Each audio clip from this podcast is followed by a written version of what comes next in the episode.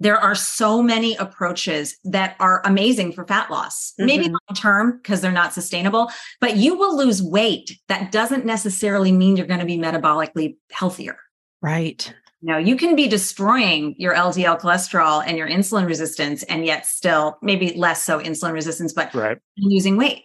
So if you're on a weight loss journey or fat loss journey, make sure you have your actual health in mind.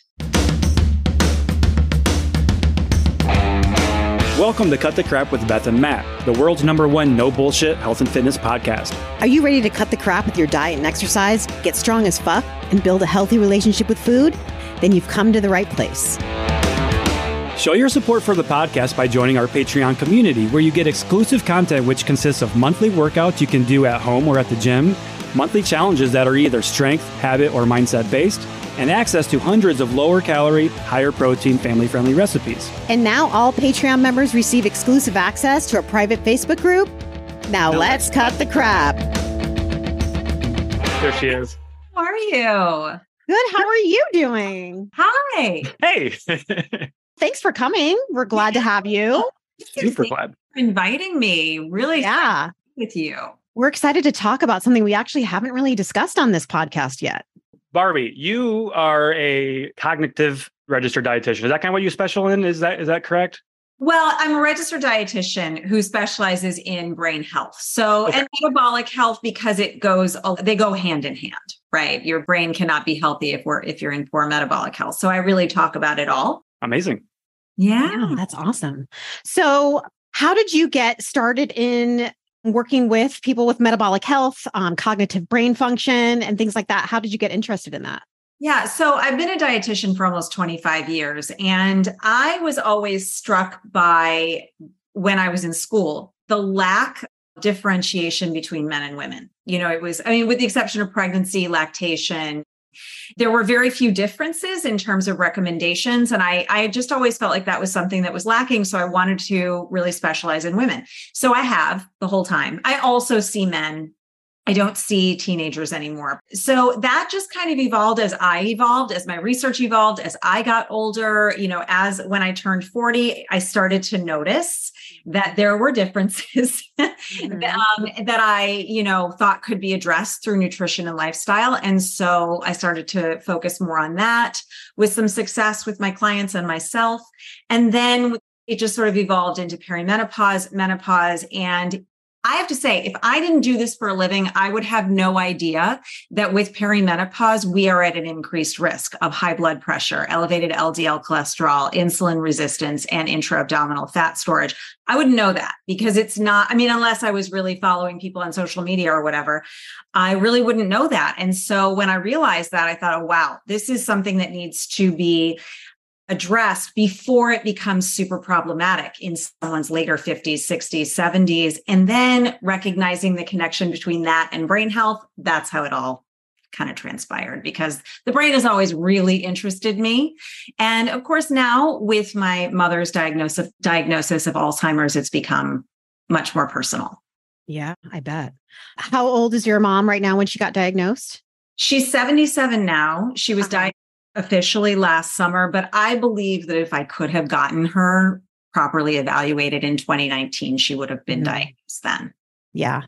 It's interesting. My both my father-in-law and my mother-in-law, who actually my mother-in-law passed away, had Alzheimer's. And now my father-in-law has Alzheimer's, which is absolutely crazy. But crazier thing is that my husband's mother, that's her husband. And then his his dad, it was his wife. So now the two that are divorced for a very long time both have significant others that had Alzheimer's, which is really crazy. And uh, with Gregory, my father-in-law, um, my mother-in-law kind of knew it was happening before anybody else. Mm-hmm. She's like, you know, he's just different. There's just, you know, there's just something I can't pinpoint, but you know, you don't want to like put a label on it yet and you know waited a little bit too long and then got him assessed and you know he was um had alzheimer's so yeah, it's it's an interesting thing. It really is. And you know, my father died with dementia. It's not what killed him, but he mm-hmm. had definitely had dementia when he passed. And so like you're you've got it kind of all around you and i really do too both of my parents so mm-hmm. you know it's it's really a concern and it's something I really want to try to get women in particular, but of course men too, thinking about in their 40s because this is when we're laying the groundwork. Usually, you know, especially early 40s, we're still feeling pretty good mm-hmm. about things. And so we're not really thinking about our later 50s, 60s, 70s, and 80s, but this is when we can be making such a difference. And so that's what I really hope to impart, yeah. you know, through my Instagram or whatever, or through my corporate work, you know, when I give big talks to lots of that's what I'm trying to convey. Let's do this. It's never too late right. to affect change and live better, but let's do what we can as early as we can because it matters. Be more proactive. Yeah. Rather than reactive. I just read your mind, Beth. yes. I was going to say proactive rather than reactive. Yeah. Okay. I mean, that's the best way when we can, right? Mm-hmm. Yeah. For sure. So with perimenopause and menopause, I know for me, because I'm 50, um, the brain doesn't work like it used to. So how do you tell the difference if, you know, if you feel like, I know sometimes I'm like, do I, am I getting Alzheimer's? Is this like early stages? I'll see somebody that I clearly know in the grocery store mm-hmm. and I'm like, I can't remember their name. Right. I can't remember their name. I'm like, oh my gosh, is this, does this mean something? So how do you go about, you know, I don't even know that how to ask that question, but I think I know what you mean. How do you know if it's something to be yeah versus just perimenopause or this stage of life? Right. Yeah, which is a question a lot of women have. First and foremost, it is rare for Alzheimer's to be diagnosed before the age of 65. Okay. It's more something that starts to really it's ha- you know the changes are occurring earlier, but for the for the symptoms to really manifest, it's usually more, you know, early 60s, mid 60s. It's not that it can't happen earlier, it does, but when we are in you know, are 45 to 55, it would be highly unusual if it was truly, uh, you know, mild cognitive impairment, even let alone dementia or, or mm-hmm. Alzheimer's type. What is happening during perimenopause is, you know, there are tons of estrogen receptors all throughout the body does a lot of things but in the brain in particular. And so it's going to affect basically every region of the brain this erraticism that we experience in perimenopause and then ultimately the leveling off and decline with menopause. So we can feel all kinds of cognitive weird changes. You know i have i have a habit of leaving the kitchen sink on and walking away for an hour you know those kinds of things leaving our keys weird places mm-hmm. definitely forgetting names that we really really should know. As long as it's coming back to you at some point, even later in the day. Do you know mm-hmm. what I mean? Like you don't remember it in the store, but a few hours later, you're like, oh, yeah. You know, that is probably just these changes that happen in perimenopause. What I would say also make sure your sleep is good quality because that really starts to affect us. It always affects us, but even more now. Mm-hmm. And it can be very poor quality because of these weird horm- horm- hormonal changes. Make sure you're exercising, stimulating, you know, that blood flow, nutrient and oxygen delivery. Make sure you're you're engaging in cognitive activities that you actually enjoy, not just work. You know, so you're constantly stimulating your brain. I would say if particularly if other people are noticing. Mm-hmm. There's a difference for you yeah. or with you. That is when I think you do want to take more seriously just hopping into your doctor's office. There's a quick cognitive five minute test that they can do just to see it's by no means thorough, but it can be kind of a starting point mm-hmm. to see if, okay, maybe we need further evaluation. And if you feel like you weren't heard in your doctor's office, and I know this can be complicated with insurance and so on, but self advocate and say, no, really, I want you to take this seriously. Please don't just say it's because I'm in, you know, perimenopause or I'm in my 40s or 50s. I want this to be evaluated. Yeah. So you're sure you're taken seriously. But usually it's if somebody else is noticing or you're forgetting how to do things that you know how to do. Like a mm-hmm. recipe you've been doing for 20 years, all of a sudden you really cannot remember what you're doing you know those kinds of things not just walking into a room and forgetting why you're there. That happens to all of us. Yeah. You know really kind of constant and and it's interfering with your ability to function. Mm. that's when you should go get an evaluation and it's probably nothing you know? If you've had any medication changes you know that can definitely be an issue and have your thyroid evaluated because mm. that and b12 okay. have your check full thyroid panel not just tsh so these would be things that you'd want to self advocate for in the doctor's office if you're concerned. Okay. Okay. Now you said that it was also rare to be diag- diagnosed before the age of 65 or so.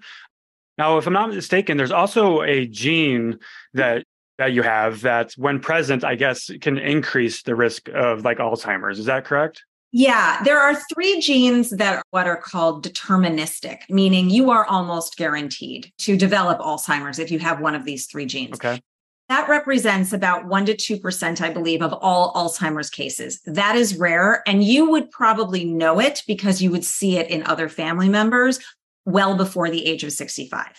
Okay. So this is like family members are getting diagnosed in their 40s and 50s. Okay. That is rare. Then there's the ApoE4 gene, which we all carry ApoE. And then there are three alleles, two, three, and four. So there are six potential combinations of these ApoE genes that relate to Alzheimer's. If you have one copy of ApoE4, that confers a two to three times increased risk. So, not deterministic at all. It does not mean that you will end up with Alzheimer's. It just bumps up your risk a bit. Uh, if you have two copies, so you inherited one from each parent, that is an eight to 12 times increased risk. So, again, not guaranteed, but this would be someone who would want to pay extra special attention to their metabolic health, particularly their blood sugar and their cholesterol. Okay. Mm-hmm. Amazing. I didn't know that. That yeah. Obviously highly, highly complex. Yeah. There, and, but, you know, even if you, if you get tested and you have two copies of ApoE4, do not take it as a sentence. Take it as, mm. okay, so I have this. Listen, we all have something. There is a mm. list of about 50 things that can contribute to dementia risk. Mm. And some people have two copies of ApoE4 they're at more risk than a lot of us, but there's still things you can do. You just want to be somebody who's paying extra special attention. Okay. That makes sense? Yeah. It does. It does. Now, you mentioned dementia. So, what are the differences between actually dementia and Alzheimer's? So, Alzheimer's is a type of dementia. There are oh, other okay. dementia, vascular dementia, Lewy body dementia, you know, another neurodegenerative disease, Parkinson's, they mm-hmm. all sort of overlap a bit in terms of the beta amyloid plaques, the tau tangles. These are present in most forms of dementia. But, and the thing is really, for most people, a diagnosis of Alzheimer's is sort of looked at MRI, neuropsychological testing, maybe blood work, maybe a PET scan if you want to spend the money and you really want to go down that route. But like my mother, for example, she had an MRI, mm-hmm. which definitely showed, you know, a, a brain that looked, can't see the tau tangles or the beta amyloid plaques. You can see shrinkage, you can see much smaller hippocampus, you can see atrophy. And then she had neuropsychological testing, which is like a three hour long test where they evaluate your cognition in various mm-hmm. domains that you know absolutely showed there were deficiencies. So these two things together her neurologist looked at and said okay you absolutely have dementia. I am very reasonably sure it's alzheimer's type.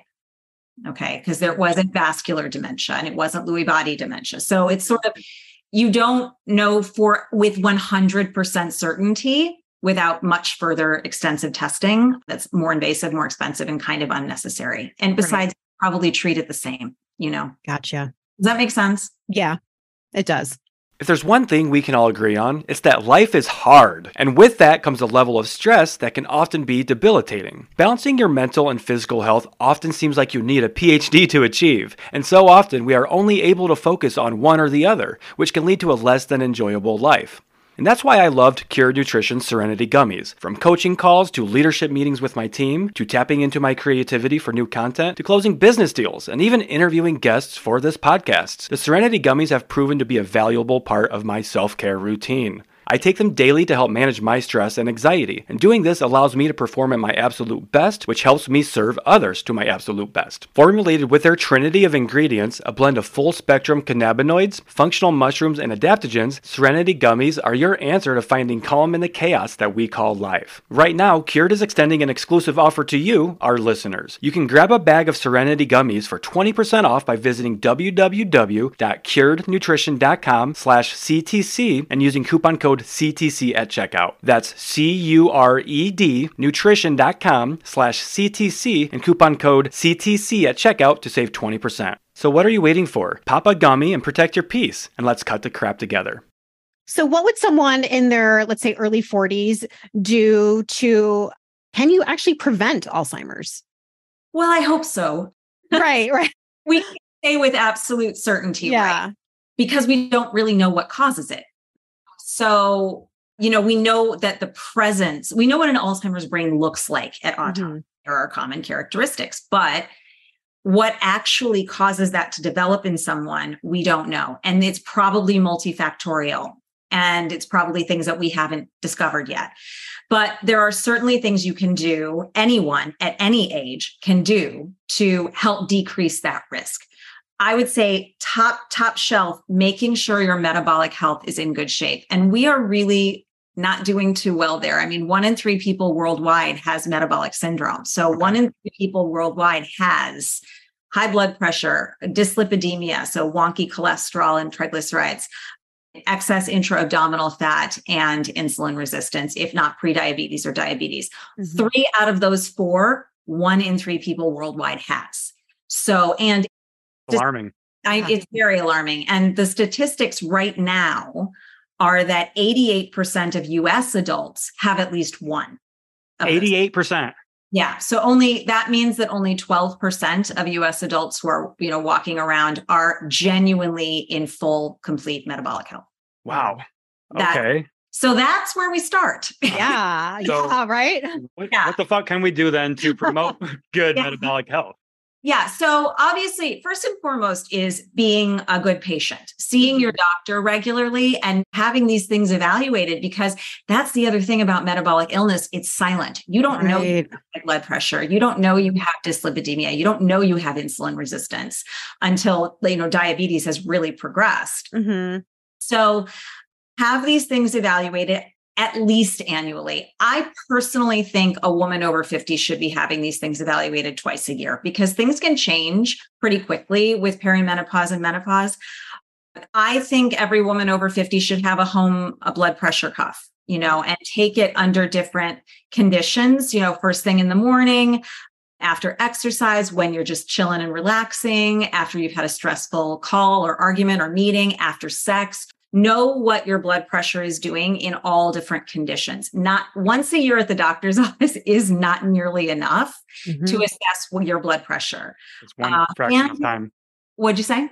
No, sorry, that's just one little fraction of time. Absolutely. I mean, it's a it's a couple minutes in time, and you know, with all due respect to doctors and and you know nurse practitioners and and physicians assistants, blood pressure is not usually taken properly in, in Mhm.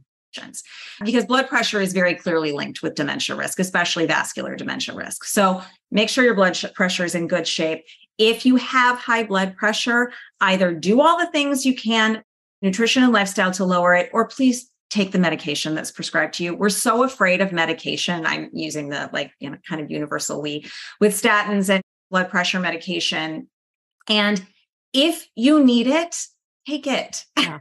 Yeah, you don't get an award for not taking medication. Right. You don't. And of course, people are afraid of the side effects, but you know, if you allow LDL cholesterol to go on for 20 years when you could have got taken a statin and and you know prevented its progression, the side effects of that are a heart attack or a stroke or death.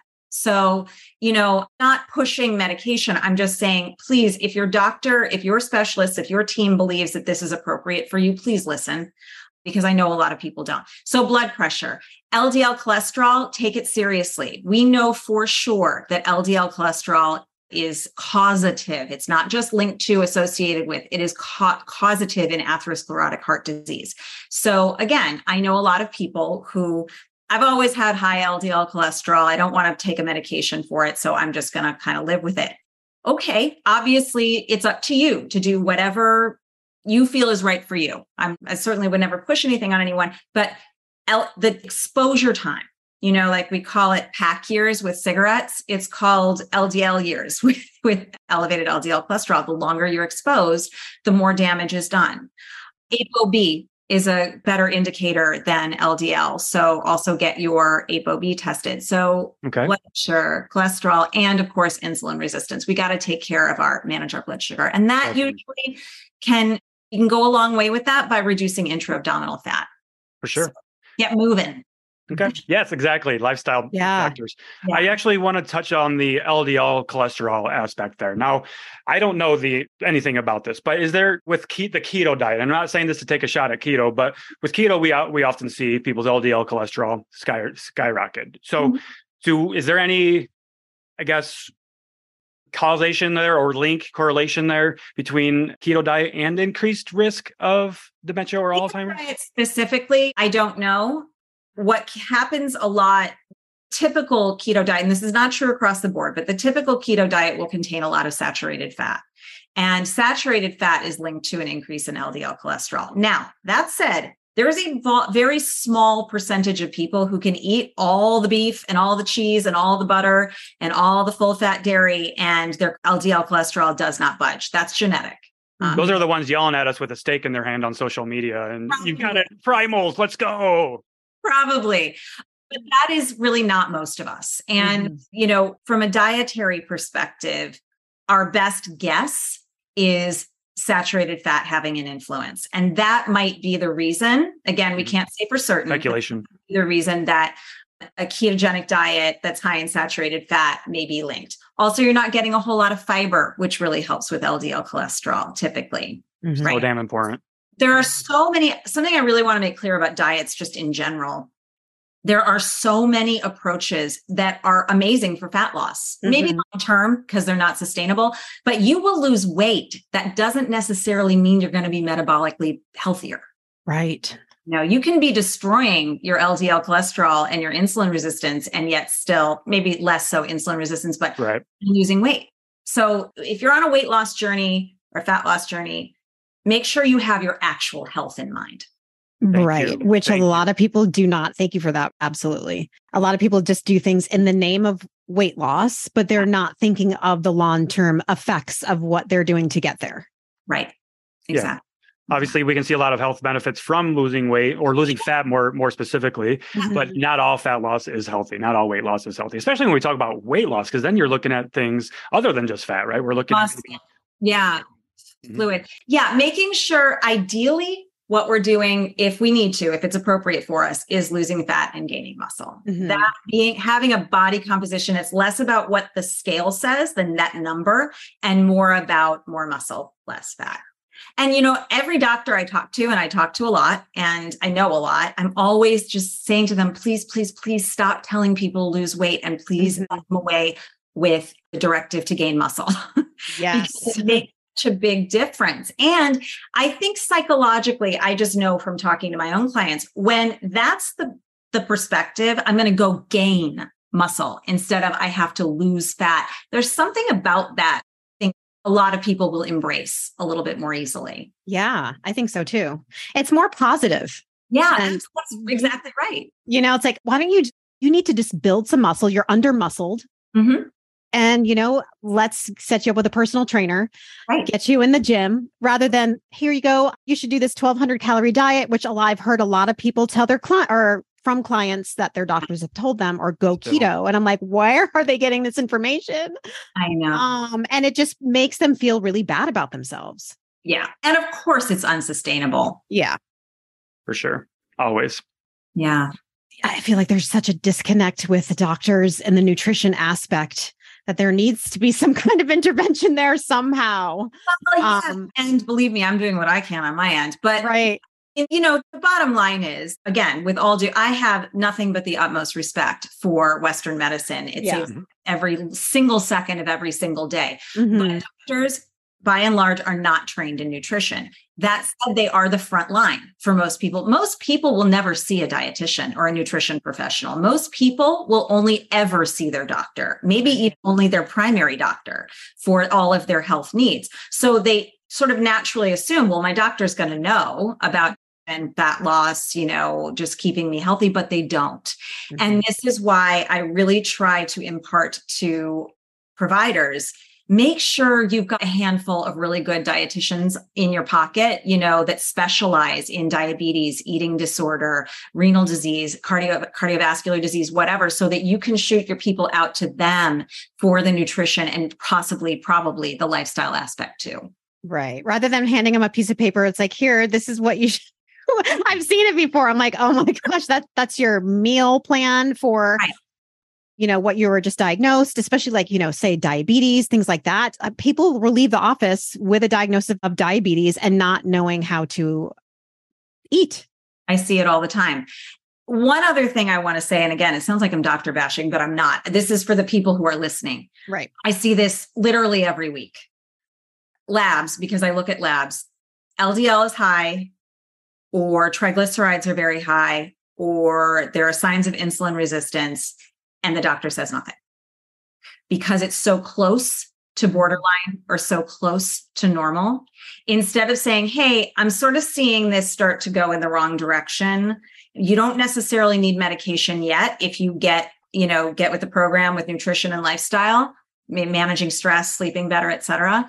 And if they can't handle, you know, guiding on that, you know, give them off to somebody else. But then people i want people to know their numbers. That's my point. I want people to understand what does ldl high ldl look like? Because right now our guideline is 100 milligrams per deciliter. Most preventive cardiologists in particular but even cardiology in general is starting to say we should be more around 70 because atherosclerotic heart disease is seen at 100 milligrams per deciliter. So that probably in the next 10 years is going to get lowered again. So know what high blood pressure looks like, know what elevated LDL looks like, know what high triglycerides look like, and know what the beginnings of insulin resistance look like, because all of it matters to your brain. Right. So, how does someone figure out what are those normal mm. numbers? Yeah, unfortunately, there isn't like one specific, you know. I thought, yeah, not that easy. Oh, it can't be that easy. right. Um, but that I'm aware of. Right. I mean, certainly you can, you know, I think I think Harvard Health is a great website or resource for people who are not in the medical or nutrition field for giving mm-hmm. quality information. If you just go to Harvard Health and type in LDL cholesterol profile and it'll show you what it's supposed to look like. Blood pressure, it'll show you what it's supposed to look like pre-diabetes you can read a little bit about it. These are quick easy to digest little articles that i think can be really helpful to people. I would recommend harvard health for that. There are lots of others but that's what i would say. And then you could probably look at your medical records and look at your trends over time which oh. we're all about the data. Right that absolutely. would be another but yeah. a lot of people will walk out of the doctor's office because they don't know what the numbers mean and why should yeah. that's not right. their job and it hasn't been pointed out to them. I had a client last week who's had LDL of 170 for three years. Mm-hmm. LDL, not total cholesterol, and it was never pointed out. That's alarming. Yeah. Um, so and and same thing with like a 5.7 HbA1c. You know, we're right there on the cusp of prediabetes. I like to actually see like 5.3, mm-hmm. but not not said anything.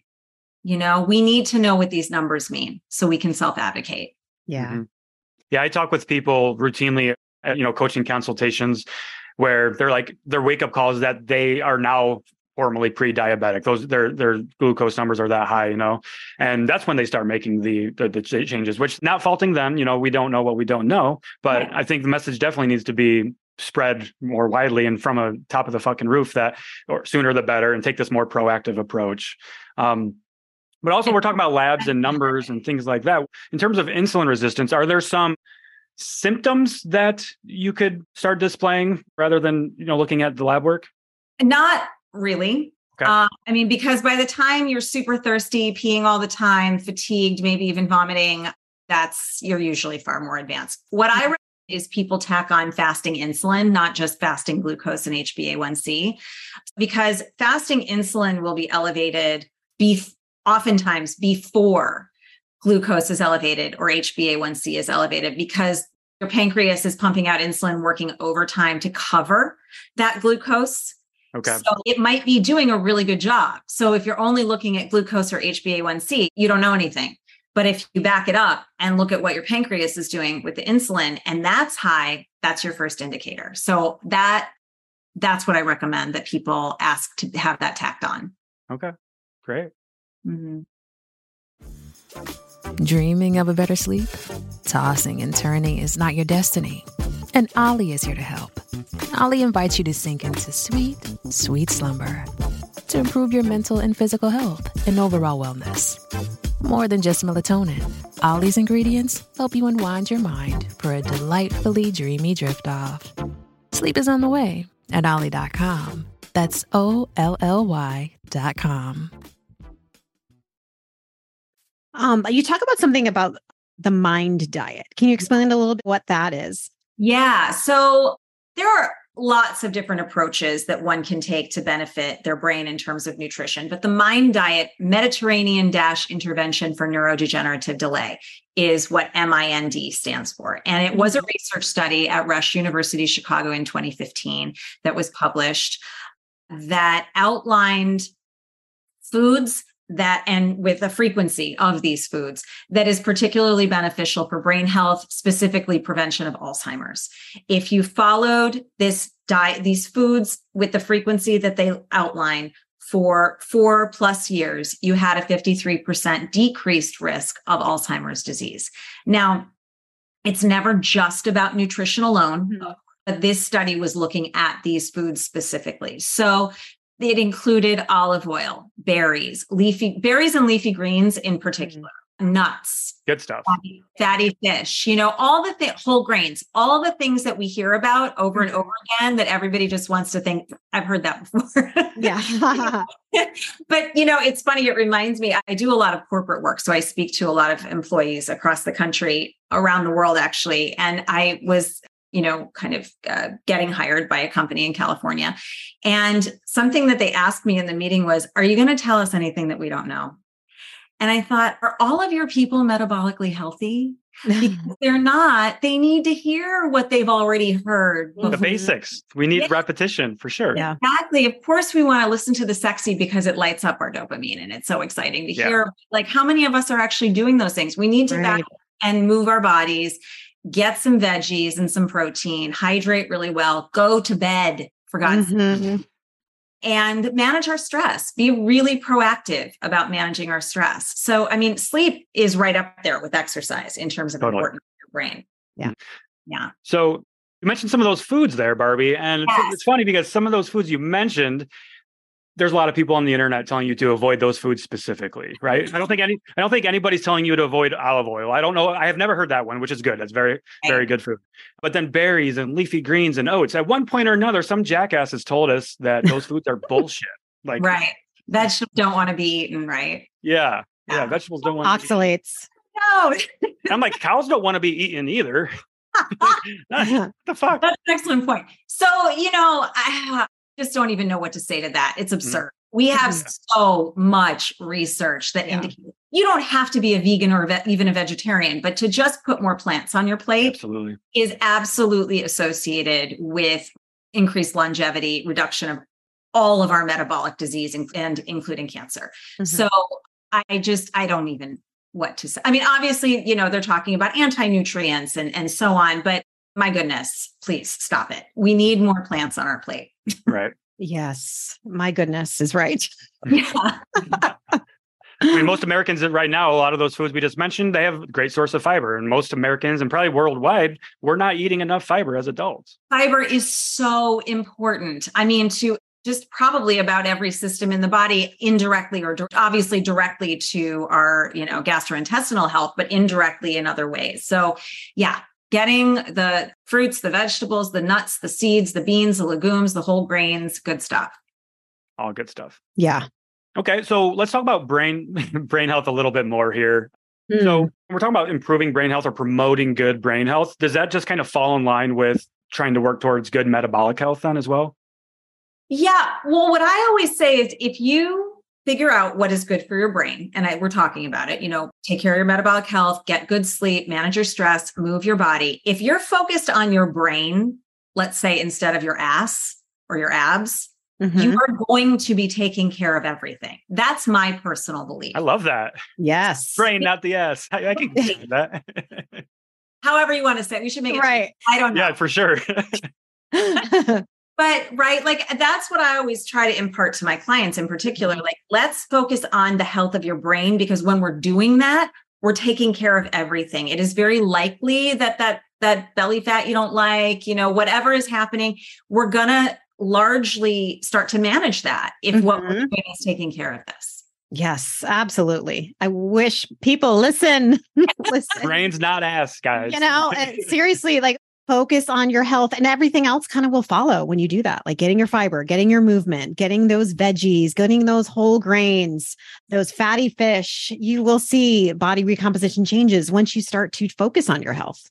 Absolutely. And you know what I love so much about the Mediterranean approach, the mind diet, it really is not about you need to get rid of. Of course, mm-hmm. it mentions things that, you know, like alcohol, like a lot of saturated fat, like trying to keep ultra processed foods to roughly less than 20% of your diet. Some people can, you know, handle a little more, some people a little less, but it's so much less about exclusion and so much more about inclusion of these mm-hmm. that we know to be particularly beneficial to our brain and our metabolic health. I love that. You know, and maybe hopefully if you try to include all these foods, and you certainly don't have to do them all every day, but right. over the course of a week, if you try to nail all these foods, it might start to satisfy and crowd out some of the other stuff that may not be as good for mm-hmm. your brain. Yeah. yeah. We haven't really talked about the Mediterranean diet too much on this podcast. And that's obviously it's when, you know, there's so much evidence and data to support, you know, yeah. how healthy it is. So Mediterranean diet isn't necessarily they got its name right from the Mediterranean region, if I'm not mistaken. It's not they didn't just invent this way of eating. They just found that the people in, in this region were eating this type of way and they had, for the most part, better health than the rest of the world. Is that right? Yeah, essentially, in a nutshell. Certain aspects of it certainly have been criticized. I mean, for its time, it was a really good study. There are okay. other, but since we've kind of looked more closely at different aspects of it, and yes, repeatedly demonstrates itself to be better for longevity, for optimal health than anything else that we're aware of. There will be people who will argue that vegan, you know, being you know strictly plant-based is more beneficial. I think we can go back and forth on that all day long. Mm-hmm. but you know i don't have any interest in that. I think if you're a vegan and you're doing it well do you. But certainly fatty fish is is a great way to go. And then other sources of lean protein are as well. But yeah it is you can certainly i mean we can still overdo Absolutely. with mediterranean you know anything um, in excess can structure, right? But yes in general it is regarded as a really great place to start and then okay. fine tune it to you. Perfect. Now so that accounts for the way that they're eating and things like that. What about movement and things like that? Is there a specific like have they studied the movement of the people in that region as well and noticed any connection there well, one thing that I think is so interesting that we definitely get wrong or miss or ignore in this country about the Mediterranean philosophy, and I don't love using the word diet, you know, approach yeah. philosophy because mm-hmm. it's negative connotation. Mm-hmm. Uh, I like to say approach or philosophy is that they are active people. You know, they walk to the market and back. They walk to work. They also chill out a lot more than right.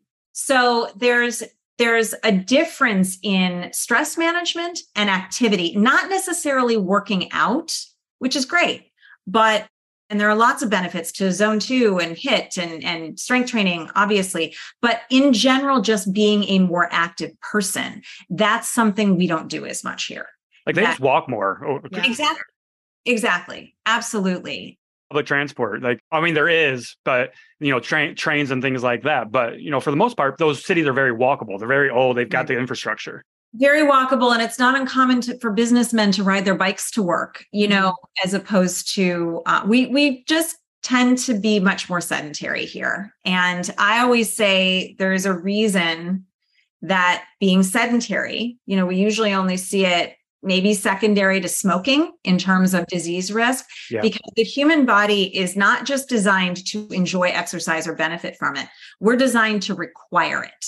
We must move our bodies. It doesn't mean that we need to be crushing it at crossfit you know three times a week. It means we need to just be moving you know mm-hmm. taking walking up and down the stairs in our house gardening cleaning our own home whatever washing our own car just being a person who moves. Yeah we've definitely lost that in the last few decades. I, I, always blame technology like the washing machine and computers and everything's automated now. Remote controls. I mean, you literally you could sit on your ass all day if you wanted. Yeah. And you could work, you could talk, communicate, you could get food. You might have to move within a five foot radius, right. like all day long, if if that's what you chose. And I think it is how a lot of people live their lives. Just like why not? You know, but if we were just moving more, huge benefit. Mhm. Totally. Totally. Now, this might be a loaded question, Barbie, but which, in your opinion, then, with those two things, nutrition and lifestyle in terms of movement, is there one that's more important than the other? Or are they really just that important to be together? Like, if you can focus on one or the other starting out. I always talk about what I call the four pillars of wellness when I talk or with a client, and it's nutrition, sleep, exercise, and managing your stress. And there are a lot of things underneath each of those, but the umbrella is the you know four pillars of optimal wellness, and then each of these four things. To be honest, even as a dietitian, I have to say, if everything's a hot mess and you've got to start somewhere, sleep is number one. Because if you're not sleeping, you don't have the energy for the rest of it. Right. Okay. Exercise is number two. Move your body because the truth is, nutrition is nuanced, it's complex, and it's highly, it- what is really going to be right for you long term is going to be so specific and unique to you. Mm-hmm. I would say start with sleep and then move on to really nailing being a more active person and hopefully actually intentionally exercising several Okay. times a week. Then move on to nutrition. And in their mix, there, you got to be working on your stress because if you are stressed out, it is going to get in the way of everything. Yeah. So actually, everything comes before the nutrition piece, in Mhm. my Yeah. Okay. I mean, I, I'm no, definitely not as much of an expert as you, but I would agree with that. You know, just if we can get people just generally speaking, you know, like with our clients, we just get them moving more and not even purposeful exercise, right? Just increasing our NEAT. Huge benefit of doing that. And inst- almost instantly they start feeling better. I absolutely. Yeah. And can also, I mean, you know, it can go either way because exercise can also help you sleep better. So, Right. Yeah. but in general, if sleep is a real mess, like it is for a lot of perimenopausal and menopausal women, I would say do what you can to tweak that first so that you've actually got the brain power, the energy, and the just the mojo to mm-hmm. handle the rest of it. Okay. I would like to talk about alcohol and brain health. Now, how does alcohol affect brain health as we Yeah. And in general? Right. So, I mean, alcohol is a neurotoxin, it's a hepatotoxin. We can't get around it. We now know, despite bunches of studies in the 90s about, uh, you know, a drink a day or something having, you know, a beneficial effect, particularly on heart health. We now know that that's incorrect, that there is no amount of alcohol that's beneficial for us at all. And certainly, as I said, it's a neurotoxin. So over time, now, can most healthy people who don't have any tweaky genes in this area get away with a drink a day? Probably. You know, Canada's recommendation is more is two a week max. The American Cancer Society says no amount of alcohol, just in terms of cancer risk. I honestly believe it's one of the things, it's not necessarily easy, but it is one of the simplest, meaning uncomplicated things you can do Mhm. to benefit both your metabolic health and your brain health, both directly in terms of decreasing toxicity in your body and indirectly in terms of improving your sleep quality, having more energy, being in a better mood. Maybe your relationships will, will improve. I have lots of women who are interested in eliminating it for a period of time. And this is obviously anecdotal, but they feel so much better. Most of them just never even go back to it. Mhm. Yeah. So yeah, I mean it it is it's definitely again, some people can get away with a little bit. Yeah. It's fine, do you? But really if you really want to take the health of your brain really seriously, it's not the be- it's you know, it's not the best. There we go. and I know I'm a little biased, you know, as a sober person, but it's just I didn't know that about you. That that's awesome. Yeah, I didn't either. I'm almost eight years sober. So I can, good for you. Yeah. yeah, so I can relate. Yeah. Yeah. That's why I talk about alcohol a lot. And it's something that it triggers a lot of people. I hate that word. It really does. They they will fight to the death about different foods that they won't eat because it may cause cancer, but they will never talk about the fact that they love to have their two, three glasses of wine a day and knowing that that actually causes cancer, but they they don't want to look at that. Right. Right. Yeah. I mean, don't take away my, you know, my joy, my relaxation Mhm. time, you know. And it- is so ingrained in the lives of some people in terms of how they celebrate, how they socialize, Yeah. how they unwind in the evening. I mean, it impacts a lot of different areas that are really important in someone's life. But like food does for a lot of people, some people play with food the same way they play with alcohol. You know, I think we would really be doing ourselves a giant favor if we figured out and takes time, especially if that's your Mm-hmm. habit, but figuring out a way to do all of these things without substance, whether it's food or alcohol or weed or whatever you're doing, really just benefits you in terms of your physical. And I think I would dare to say emotional well being as well. Yeah. Oh, totally. Totally. I quit drinking in my early 40s and it was like pouring gasoline on my perimenopause symptoms. Oh, for I sure. just noticed that everything was just getting a million times worse. And women come to me struggling with menopause and they're drinking. I'm like, if you maybe just let go of that a little bit, you might notice some of your symptoms get a lot better, Right. maybe even go away.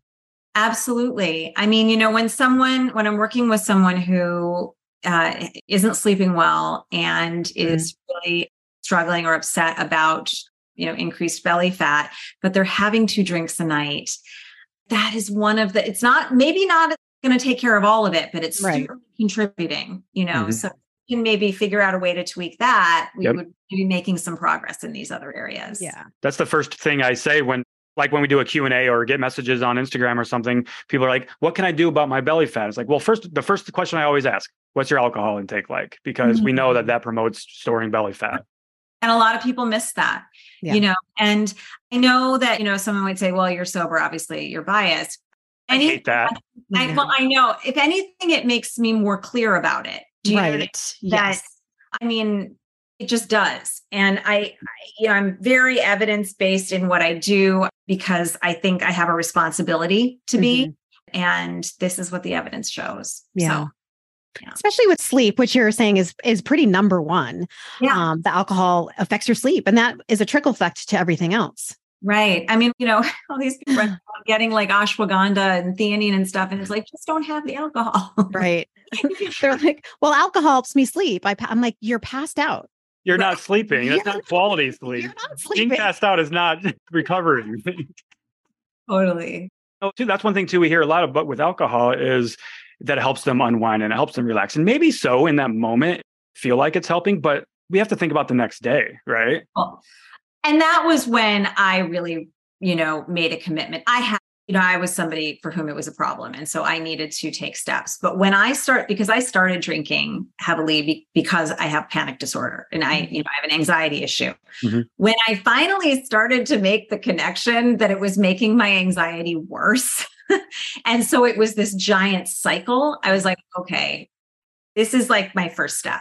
And so, Yeah. you know, that was really I think that if more women in particular, women in perimenopause in particular, because anxiety can come out of nowhere for a lot of Yeah. even if it's never been an issue, just because of all these brain, you know, chemical changes in the brain. Alcohol is, like you said, Beth, throwing gasoline on fire. It Yeah. really is. Yeah. Our stories are pretty similar because I used alcohol to cover my anxiety and panic mm-hmm. disorder and thinking it would help, but it actually would make it completely worse. And the next day I'm like, oh, I'm anxious again, not even correlating the alcohol with it. And I'm like, I'm going to drink again. Then, you know, you're calm for a little bit. Then you have the anxiety back and it's just it's a cycle that just Anxiety. needed, just needed to stop. It is. Well, good for you, by the way. That is not too. decision to make.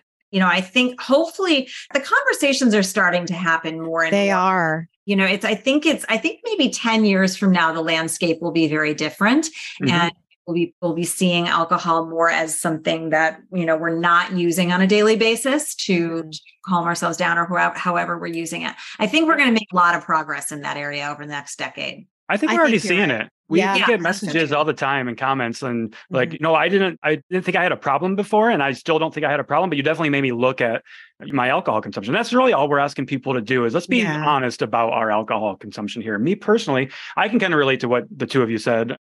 You know, my wake up moment for me, and I'm not sober. You know, I'm sober curious, I guess I would call it. Mm.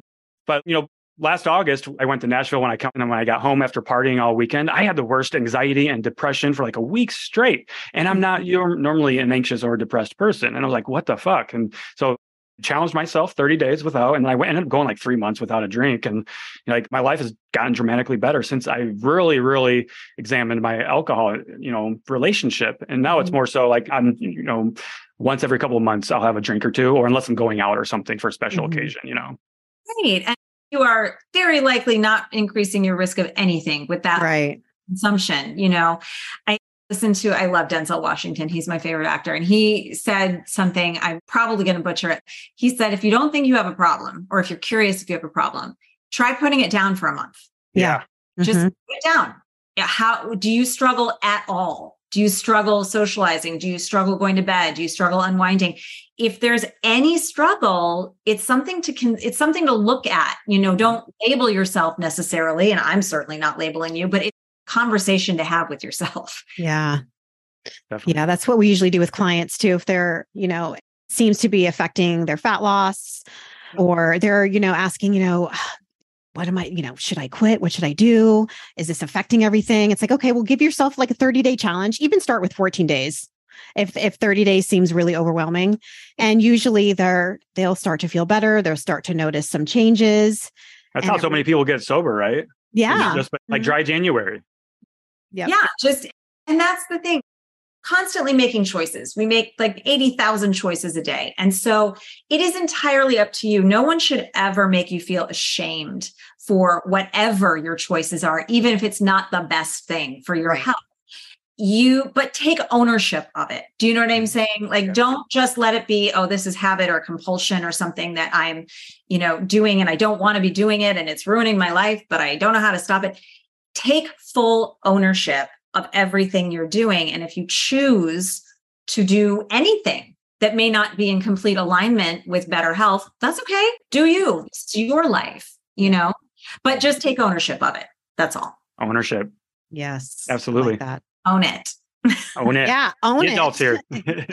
Right exactly don't tell me not to drink my diet coke That- if I you're would still never. drinking your if you're still drinking your wine that's Wait, that's what, what? drives me nuts but, uh, but bath aspartame's a poison okay right. Or the organic wine, or like, you know, Organic wine. Yeah. yes yeah. Healthy wine. Okay, whatever. or gluten free vodka. That actually. gluten free Just majoring in the minors. oh my goodness i've heard it all Yeah. I know. All in the name of health. We- That's what we go out of our way, going back to alcohol, we go out of our way to figure out find ways to still include alcohol into our life. Like and if you're if you're one of those people, like that's a there's a good opportunity for you to kind of question that and, and examine that. Like, why is your healthy lifestyle? Why is it so important for you to figure out how to include alcohol in your quote unquote healthy lifestyle? I get that question all the time. How can I include it? And it's like, well, include it by or you start by just being honest with yourself about your relationship with it. Right. Yeah. How can i include this wine but i don't know how to get my fiber in Yeah. Right. Exactly. We're focusing on the wrong shit.